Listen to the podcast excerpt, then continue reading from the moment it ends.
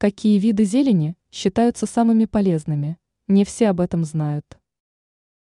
Многие привыкли считать зелень лишь вкусовой и ароматической добавкой к пище, считая, что ее роль заключается лишь в гастрономическом ключе.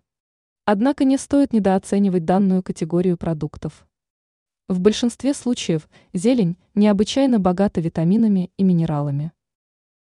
Какая зелень считается наиболее ценной для организма? Укроп.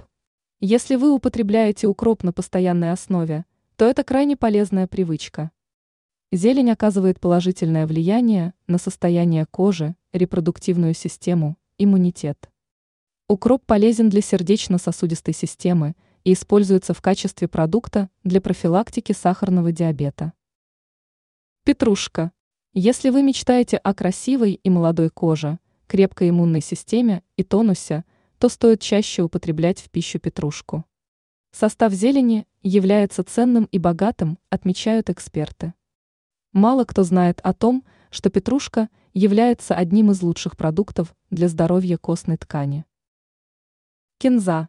Многих покорил аромат этой зелени, которая сразу же навевает приятные ассоциации с восточной кухней. Но кинза еще и весьма полезна.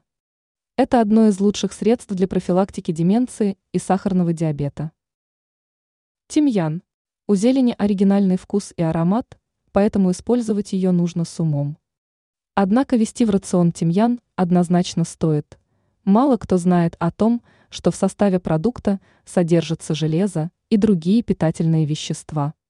Благодаря этому тимьян используется для общего улучшения состояния.